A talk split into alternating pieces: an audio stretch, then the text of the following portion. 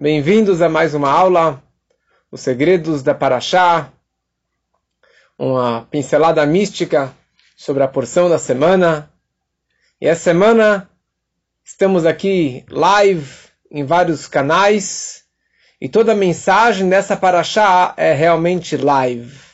Vida, Chaim, Chai, a palavra tão famosa, tão conhecida, Chai, que vale 18, vida, e o nome dessa paraxá é exatamente sobre isso. O nome dessa paraxá fala sobre Hayei Sará.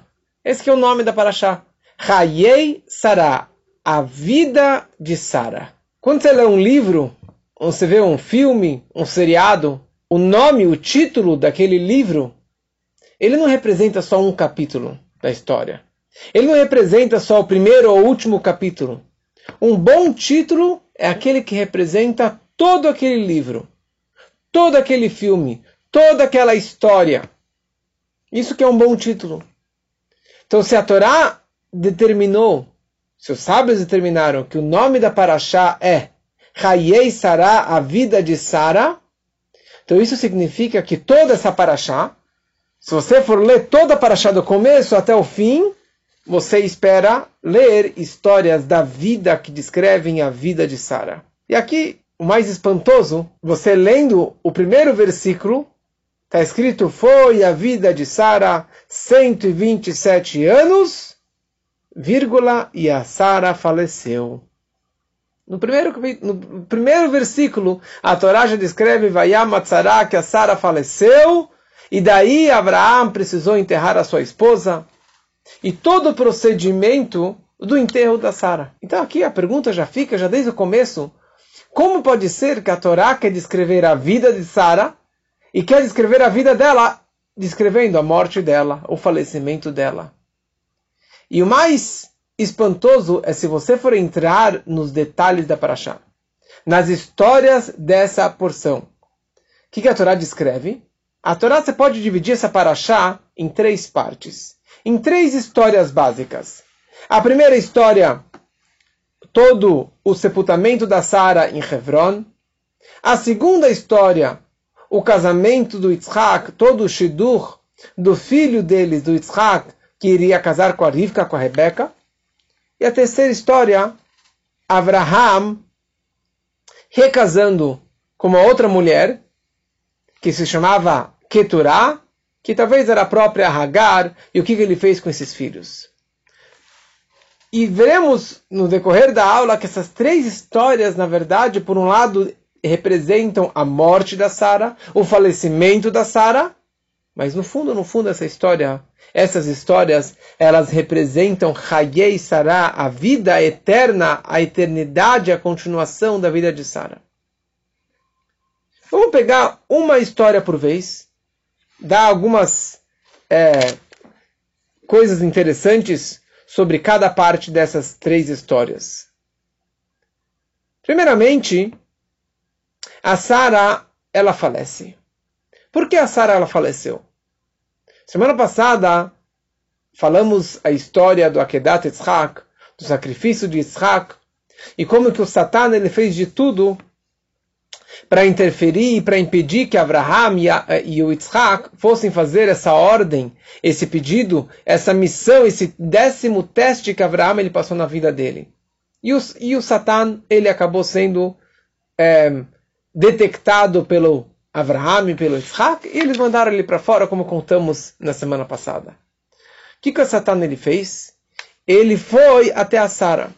E a Sara estava morando naquela época, morando em Hebron. E o Satan ele vira para Sara e começa a descrever com ela, fala: cadê Abraham? Cadê o Yitzhak? Falou: eles foram para Yeshiva. Eles foram para Yeshiva, eles foram estudar Torá. Imagina, eu amo tanto esse meu filho Yitzhak.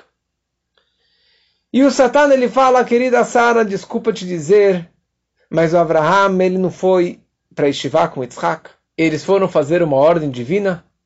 E o Abraham ele pegou a faca na mão colocou Yitzhak no altar, colocou a faca no pescoço e matou o filho, quase matou seu filho. Quando a Sara ouviu isso, ela caiu de susto e acabou morrendo, acabou falecendo. Quando Abraham está saindo do Akedat Yitzhak, ele volta para casa, ele acaba achando lá já a Sara deitada no chão, falecida. E Abraão ficou muito quebrado, obviamente. Tanto Abraão como Yitzhak ficaram muito chateados pela morte da mãe. E aqui Abraão precisava então enterrar a Sara. Onde enterrar a Sara? Daí que surgiu essa grande pergunta. Onde enterrar a Sara? E Abraão ele falou: Eu vou enterrar a Sara em Mearata Merpelá, na caverna dupla. Esse era o nome da caverna, que é o nome até hoje, Mearata Merpelá, que se encontra na cidade de Hebron, uma cidade montanhosa, eh, com muitas pedras. E ali eu quero enterrar Sara. Por que Abraão queria enterrar Sara? Lá, especificamente lá. E a Torá descreve com todos os detalhes como que Abraão ele foi até a cidade de Hebron e fala com o prefeito, prefeito de Hebron, que se chamava Efron, e com todo o povo lá de Benei Het, e começa a negociar com eles, olha, eu faço questão de comprar a cidade de Hebron. Por um lado, Ger Vetoshav. Por um lado, eu sou um estrangeiro, porque eu não moro aqui. A Sara que estava morando aqui há muitos anos, mas eu estava morando em outra cidade. Mas de qualquer forma, Ger Vetoshav. Por um lado, eu sou um estrangeiro. A Sara estava aqui. É... Mas por outro lado, eu sou um morador, porque Deus falou para mim que essa terra me pertence. Toda essa terra aqui me pertence. Mas sabe o que? Esquece tudo isso. Eu quero comprar, faço questão de comprar essa terra. Eu faço questão de comprar. E o Efron falou: Imagina, você é uma pessoa tão especial e a Sara era tão querida. Todo mundo recebia bênçãos graças à presença da Sara na terra de Hebron. E quando ela faleceu, essas bênçãos desapareceram. Então por isso que todo mundo veio ao enterro da Sara. Todas as pessoas, os habitantes, os moradores de Hebron estavam quebrados e amargurados pelo falecimento da Sara. E daí ele falou: Eu te dou de presente. E no final, Abraão ele acabou pagando e pagando bastante 400 moedas de ouro, com o câmbio mais caro que existia na época. E assim ele adquire a cidade de Hebron, ele adquire Meharata Marpelá para enterrar a Sara lá. Da onde que Avram ele sabia que essa cidade de Hebron era tão sagrada, era tão especial, e especificamente essa caverna, caverna dupla, esse Meharata Marpelá? Na história da semana passada, quando que Deus aparece para Abraham, desculpa, que os três anjos apareceram para Abraham para é, dar a boa notícia que ele teria um filho e para curar o Abraham do Brit Milá. A Torá descreve, Vayaratz Abraham, ele acabou correndo atrás do, de um carneiro, do, de um bezerro, desculpa, para conseguir fazer o abate, para trazer três línguas para servir os três anjos. E Abraão ele correu atrás desse bezerro. Ele tinha bezerro em casa, mas ele saiu correndo porque o bezerro saiu correndo para algum lugar. E o bezerro correu, correu, correu. E Abraão ele foi correndo atrás. Até que esse bezerro ele entra dentro de uma caverna. E Abraão entra junto na caverna. Quando ele entra na caverna, ele vê uma luz enorme. Ele vê uma energia, ele vê uma kedushá, uma santidade naquele local. Que ele se assustou. E Abraão ele falou, uau! Os seus olhos estavam brilhando de tanta energia. E ele entendeu que esse local, ali estava enterrado Adão e Eva. Adão e Rava estavam ali enterrados. Então Abraão ele falou, oh, que local mais sagrado. Então eu faço questão de enterrar a Sara nesse local. E eu também quero ser enterrado nesse local. E só que ninguém sabia que ali estava enterrado Adão e Eva. Somente Abraão acabou descobrindo isso pela providência divina foi, que ele foi atrás daquele bezerro. Então Abraão ele fez questão de comprar e que ninguém nunca dissesse que isso aqui não pertence aos judeus. Apesar disso, hoje ainda tem toda essa briga sobre a cidade de Hebron, que os árabes argumentam que pertencem a ele, etc. Mas ali Deus deu para a gente toda aquela terra e principalmente a cidade de Hebron, que Abraão ele comprou para enterrar a Sara. Então ele fez questão de comprar aquele, aquele terreno. Então, dessa forma, Abraham ele acabou comprando e adquirindo a cidade de Hebron. e ele acabou enterrando a Sara naquele local. Então essa primeira história já nos descreve, por um lado, o falecimento da Sara, que é o oposto do título da, da, da, da Paraxá. Hayei Sara, a vida de Sara. Olha essa história descrevendo o falecimento da Sara. A segunda história é toda a história do casamento do Yitzhak com a Rebeca, com a Rivka. Quando que Abraão ele saiu do Monte Moriá com o filho são e salvo, voltando para casa antes que ele soubesse que a Sara acabou de falecer, Abraão ele recebe uma mensagem dos céus que uma sobrinha neta dele acabou de nascer. Uma sobrinha que se chama Rivka, filha de Betuel, filho, filho do irmão de Abraham. E Abraham falou: Uau, acabou de nascer uma menina, uma menina maravilhosa, a Rivka. Então eu preciso esperar para que ela cresça um pouquinho, porque eu entendi que esse que é o Shidur, Bashert, esse que vai ser a meia alma para o meu filho Yitzhak. Então ele esperou que a Rivka completasse três anos. Três anos, exatamente, três anos, para que ela tivesse uma idade para poder casar. No Akedat no sacrifício de Yitzhak, o Yitzhak ele tinha, como já falamos, 37 anos. Ele esperou três anos para que a Rivka tivesse três aninhos, que fisicamente já é, já é possível ter uma relação sexual com essa idade. E obviamente naquela época, com três anos, já era uma menina muito mais madura, muito mais adulta, como que a Torá descreve a maturidade dela, e a inteligência dela, e a beleza dela, o fato que ela estava é, no poço cuidando do rebanho do pai e serviu água para o camelo dela e para os camelos do Eliezer que, que vieram, que veio é, ao seu encontro. E a tal ponto que na hora do Shidur, na hora do casamento, quer dizer, quando Eliezer começou a falar com os pais da Rivka, eles jogaram a bola para ela. Falou, olha, it's up to you. Se você quiser ir, você pode ir. Calma aí. Se ela fosse uma bebezinha de três anos, eu nunca pergunto a opinião do meu filho de três, nem de dez eu pergunto a opinião dele. Porque não é, ele é muito bebê, muito criança. Mas aqui os pais perguntaram para ela: Você quer ir com este homem? Você quer ir casar com o chefe, com o patrão do Eliezer? E ela falou sim. E eles permitiram que ela fosse embora. E ela acabou indo e acabou casando com Yitzhak. Ou seja, ela tinha três anos, sim, três anos de idade, mas a maturidade dela era de uma criança, de um jovem, de uma adolescente. E o Yitzhak, ele casa com a Rivka. Não vou entrar nessa aula todos os detalhes deste casamento, mas desde o momento que a Sara faleceu, o Yitzhak ele estava muito amargurado. Obviamente ele perdeu a sua ida Shemam, ele perdeu a sua mãe. E ele perdeu ela fisicamente. E espiritualmente a, a presença dela estava ausente. Porque durante toda a vida da Sara, três milagres aconteciam na sua tenda, na sua vida. Um milagre nas velas, ela acendia uma vela de Shabat toda sexta-feira. E milagrosamente, a vela durava uma semana, de sexta-feira até a próxima sexta-feira. E não era uma, uma vela de sete dias. E ela não colocava azeite suficiente para durar sete dias. Mas era um milagre que acontecia nas velas da matriarca Sara.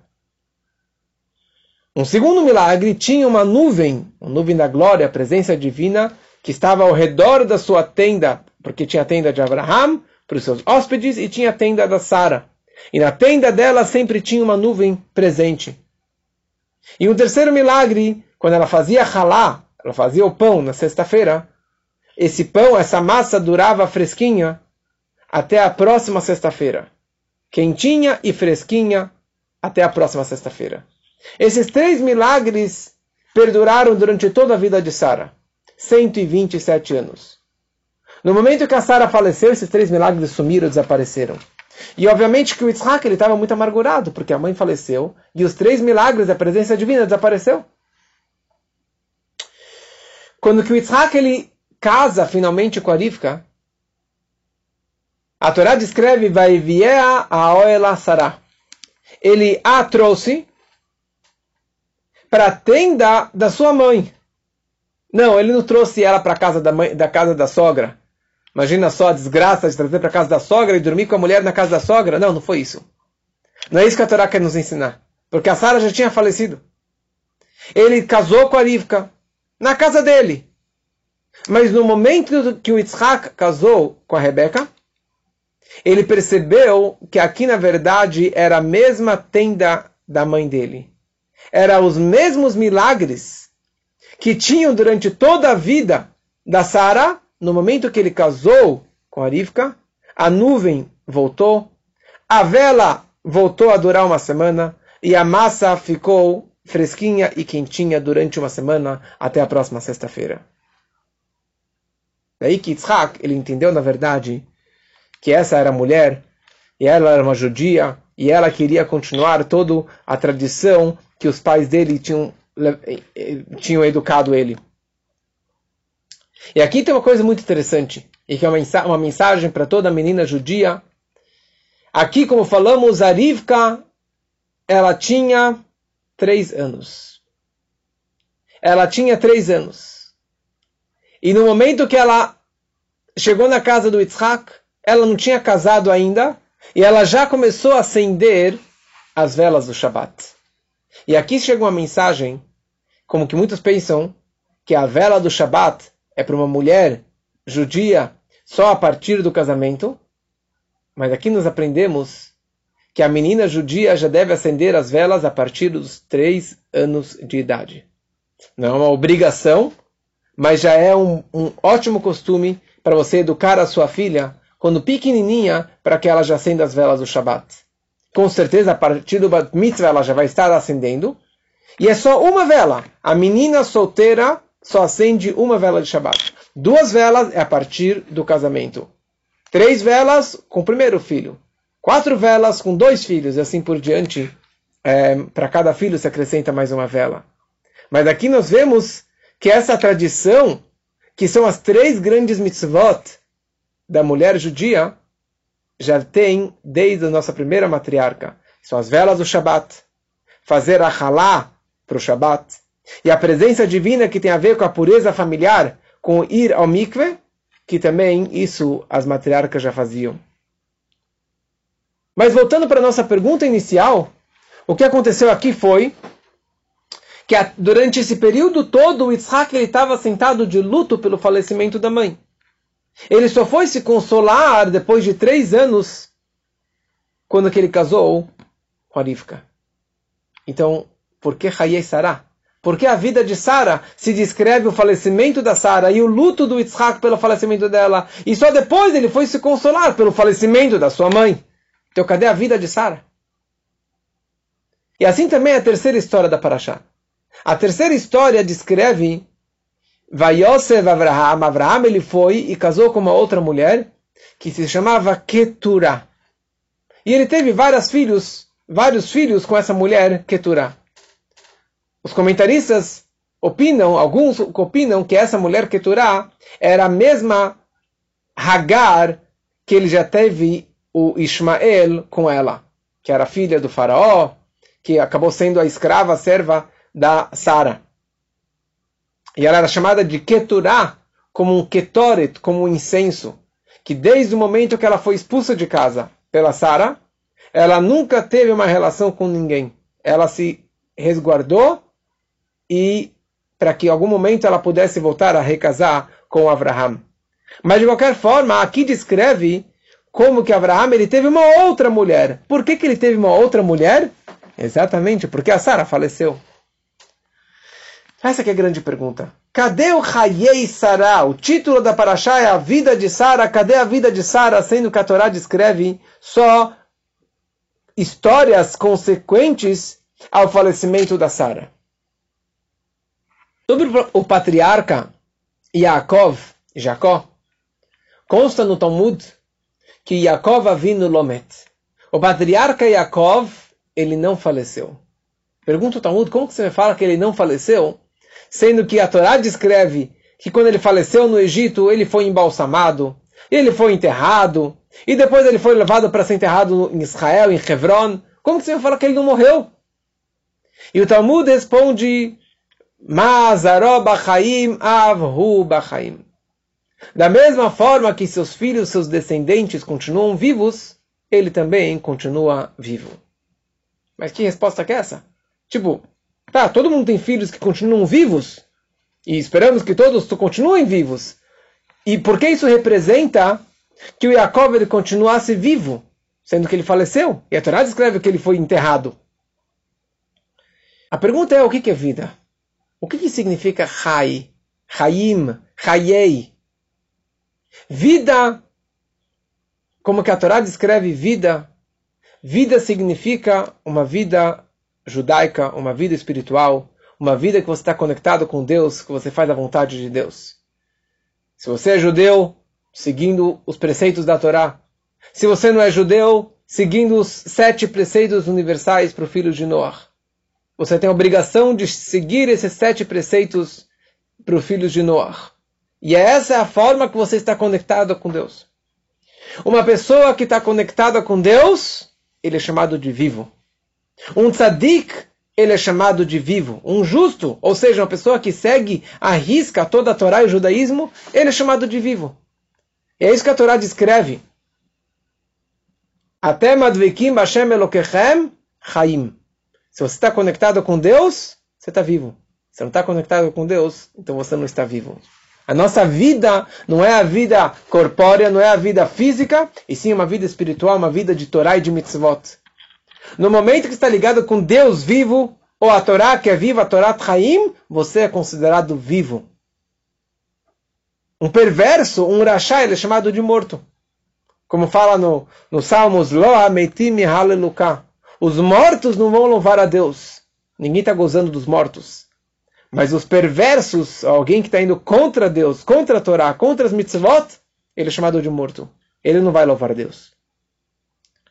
Uma pessoa que está ligada com Deus, ele é chamado de vivo. E nada melhor do que um tzadik, ou de um patriarca como Yaakov, ele é chamado de vivo.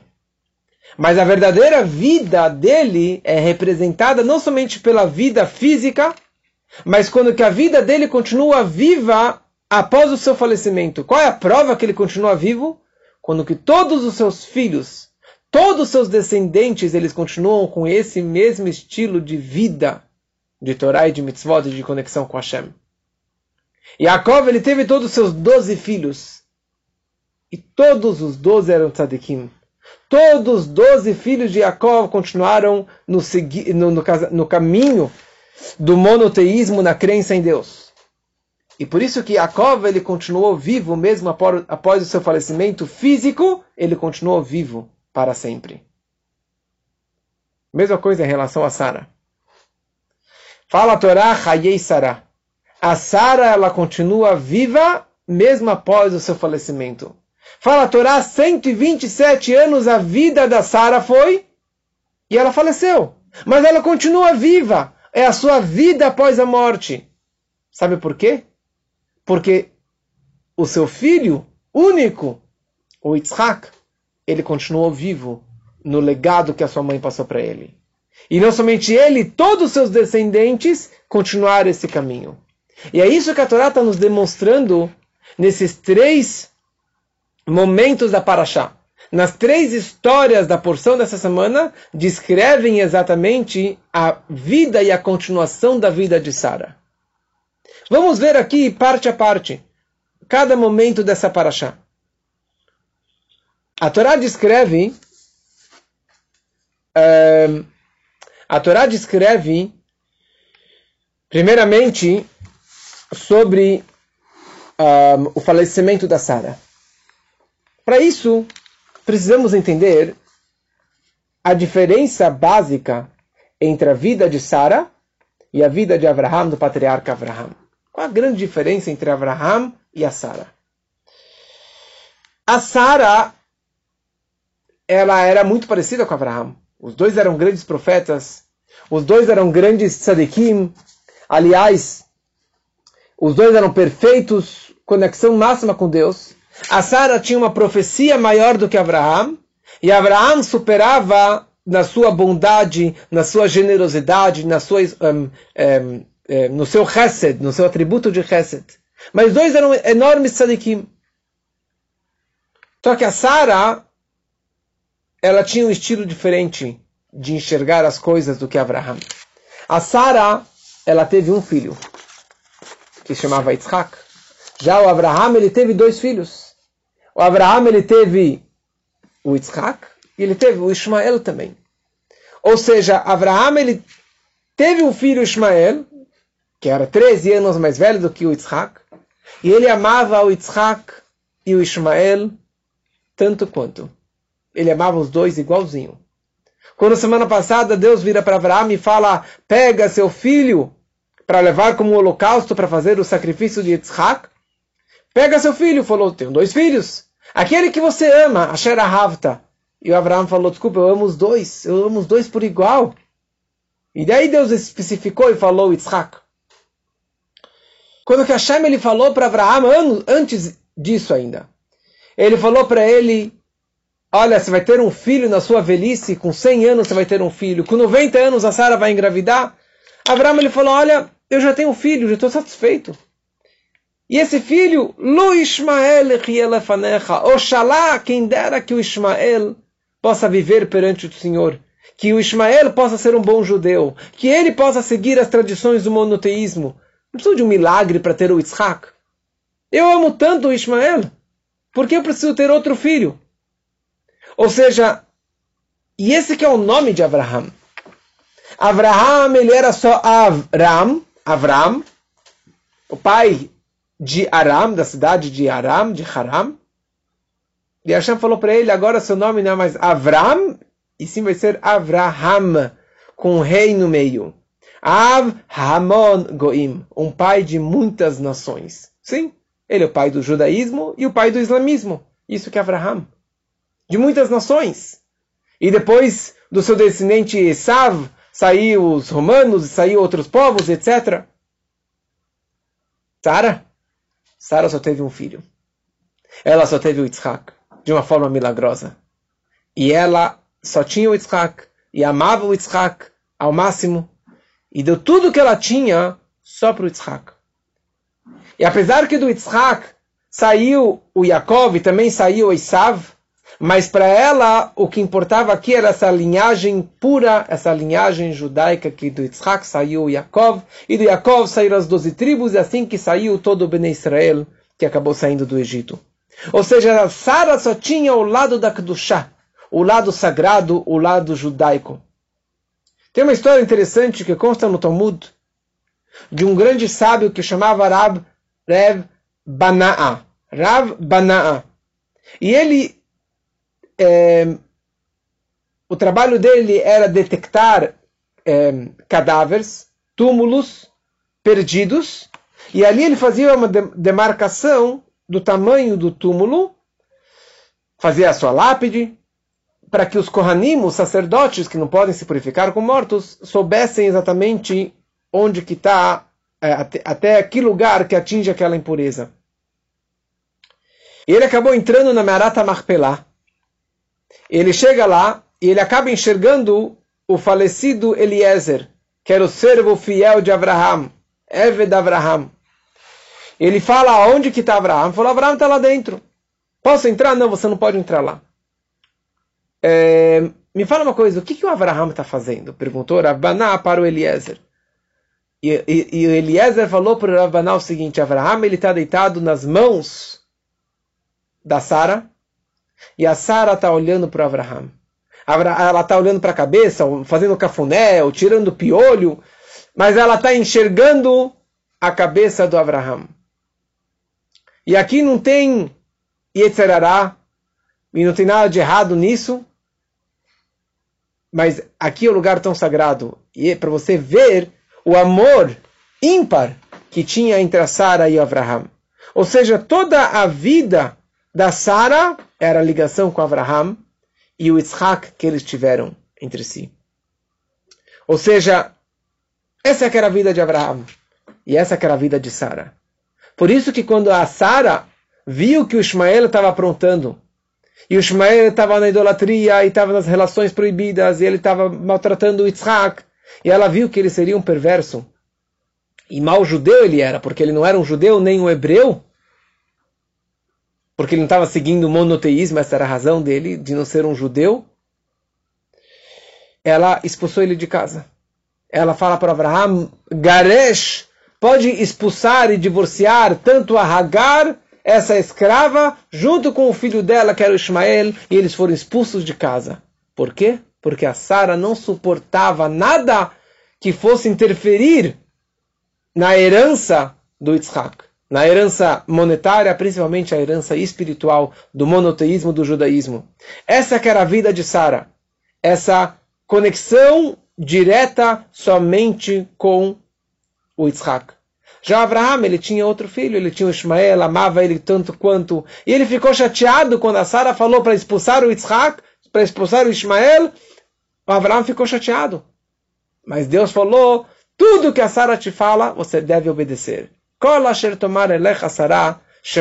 Daí que vem essa regra que o homem tem que obedecer à mulher. Então aqui nós vemos que a Sara ela era totalmente diferente do Abraham. A Sara ela tinha uma chá especial. E a chá dela era o foco do Yitzhak e da criação do povo de Israel, de um povo tão puro e tão sagrado. E essa eternidade da vida dela, da mensagem dela e da vida dela está representada nas três histórias que nós lemos nessa paraxá. Primeira história é a história do Me'arata Machpelah, da compra da, da caverna dupla lá em Hebron, para que Abraham, para que a Sara fosse enterrada. Como já falei, ali já estava enterrado Adão e Eva, Adão e Rava, que são os pais de toda a humanidade. O pai de todas as nações, de todos os seres. Mas ninguém sabia que eles estavam lá enterrados. Então Abraão ele queria comprar aquele lugar, adquirir aquele lugar, para que ali fosse enterrada a matriarca do povo de Israel, Sará e Meino.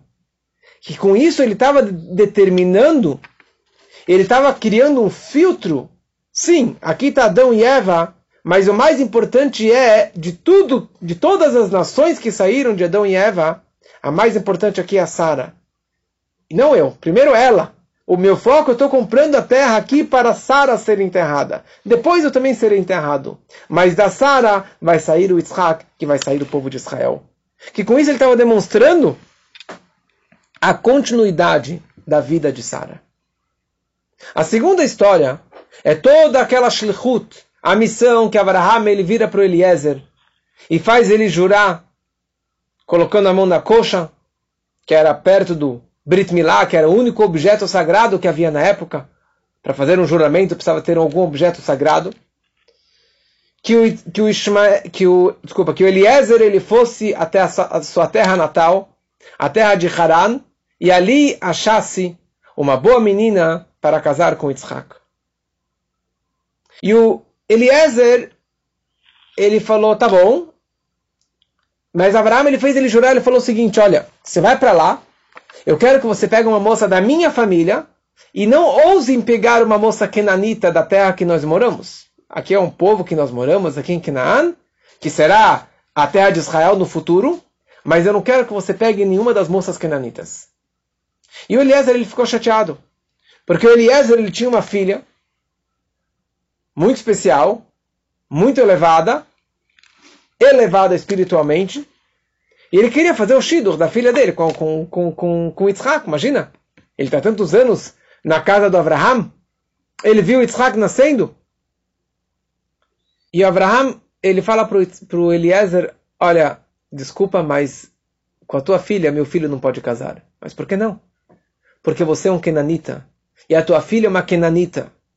Sendo que a tua filha é uma Kenanita, ela vem de um povo que foi amaldiçoado.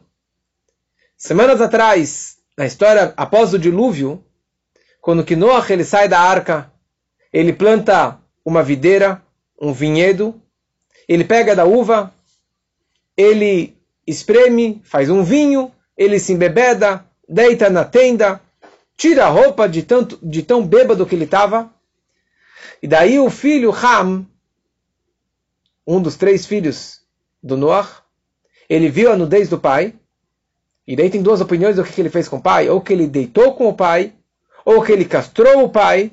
Mas ele acabou aprontando uma gravíssima com o pai. E quando o pai acordou e ele viu que o, pai, que o filho tinha aprontado, ele deu uma maldição para o filho. Evedavadim yelechav, um escravo para escravos, você será para os seus irmãos. E amaldiçoou o seu filho, que seria chamado o filho do seu filho, que seria o povo de Canaan. O nome dele era Canaan, e daí que surgiu todo o povo de Canaan. Então a tua filha, Eliezer, pode ser uma filha maravilhosa. E ela é. Só que ela tem dentro de si uma maldição. Ela tem dentro de si uma, um, um, um, uma má índole, uma má personalidade. São povos, é um povo amaldiçoado, um povo agressivo, é um povo do mal. Eu não quero casar com essa filha. Meu filho é ele é abençoado, ele é Baruch, ele foi abençoado por Deus. Ele é um filho que foi feito o sacrifício dele no altar, como já falamos. Então você não pode casar, o meu filho não pode casar com teu filho. O que, que a gente vê daqui? A gente vê que o Yitzhak, novamente, ele é Baruch, ele é abençoado, ele é sagrado.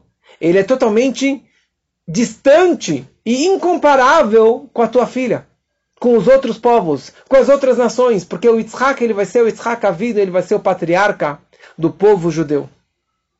Daqui nós vemos mais um ponto da continuidade da vida da Sara por intermédio do casamento do Yitzhak com a Rivka, que era uma moça tão especial. Ela era uma rosa entre os espinhos, mas ela tinha boa índole, como que da família do Abraham. Quando que foi demonstrada a eternidade da vida da Sara? No momento que o Yitzhak casou com a Rivka. Quando ele casou com a Rivka, os três milagres voltaram na tenda da Rivka. A nuvem voltou, a, ma a massa fresca voltou, e a vela voltou a durar uma semana. Ou seja, Hayei Sarah, a vida de Sara. Isso me lembra duas situações falando sobre um falecido que ele pode estar vivo ou pode estar morto.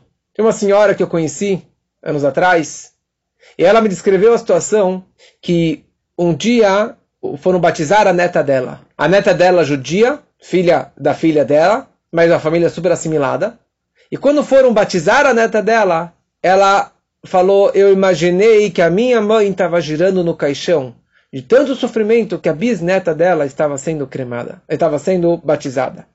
Semanas atrás aconteceu uma, uma, uma história muito interessante na minha família, que uma criança acabou sendo tendo nome judaico, então começando a frequentar mais a comunidade, e minha mãe falou olha, a minha avó, ela está pulando de alegria lá no caixão.